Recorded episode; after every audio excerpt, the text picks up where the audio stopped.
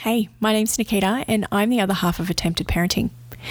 I really just wanted to deep dive a little bit more into the motherhood aspect. So, if you're not a mum, you're probably not going to want to listen to this. But I just really kind of wanted to create a bit more of a community and a bit more awareness about how lonely it can be and it can feel to be a mum especially a mum of a high needs child. So, for us, um, James being a high needs child really, really impacted me. I felt like such a failure.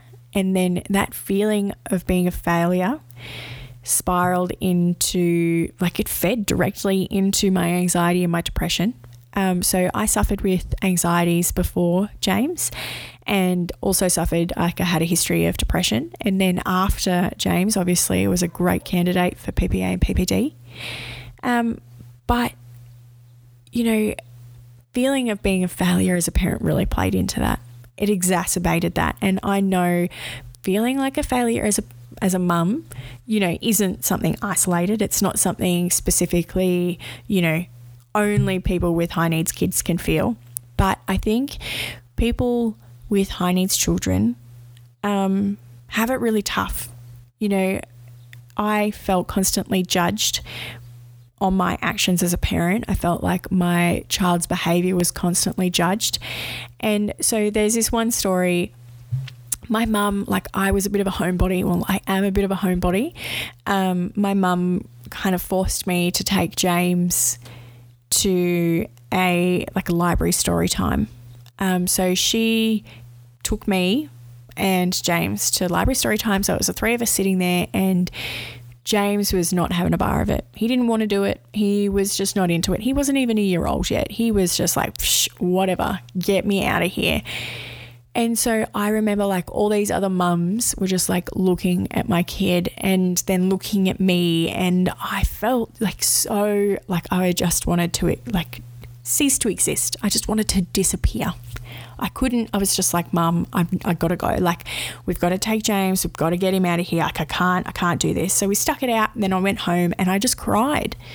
You know, it's exhausting. Like, parenting a high needs child is exhausting and then having the judgment or the the feeling of judgment from other parents is just next level and and so I don't say this to minimize anybody's experience especially with children of special needs but you know, it's it's hard, you know, and I think as mothers we wear it a lot. You know, we we take onus for it, you know. So like I was saying, I felt like my child's behavior reflected my parenting. I felt like my child's behavior indicated a failure on my part. I still feel like that sometimes. And I think the real reason that I really wanted to start attempted parenting to begin with, and not just this little side bit of attempted motherhood, is because I want people out there, especially those with high needs kids, to realize that they're not alone. Because it took me so long, and I still have to deal with it sometimes, you know, to realize that I wasn't in this alone. I have my husband by my side the every step of the way and I have his support in everything I do, but I feel so lonely all the time. You know, I don't feel like anybody else really understands. And it wasn't until we met, um, well, we didn't meet them, we already knew them, but it wasn't until we knew that this couple were going through very similar things that I felt less alone.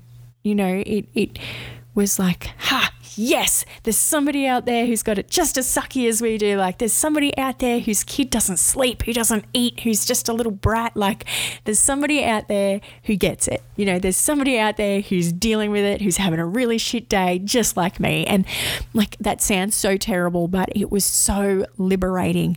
So, I think what I really wanted to achieve by this little side bit is just making you realize that you're not alone you know, that I see you and I hear you and I get it on such a personal level. I get it. I just, I really get it. You know, so um, if you're listening to this and you're you're a mum of a high needs kid and you've had a really long day or hits a really long morning, like it could be bloody 8:30 and you're listening to this in the morning and you're like I just want this day to be over. I just want you to feel appreciated and heard because I see you and I feel you and you are not alone in this.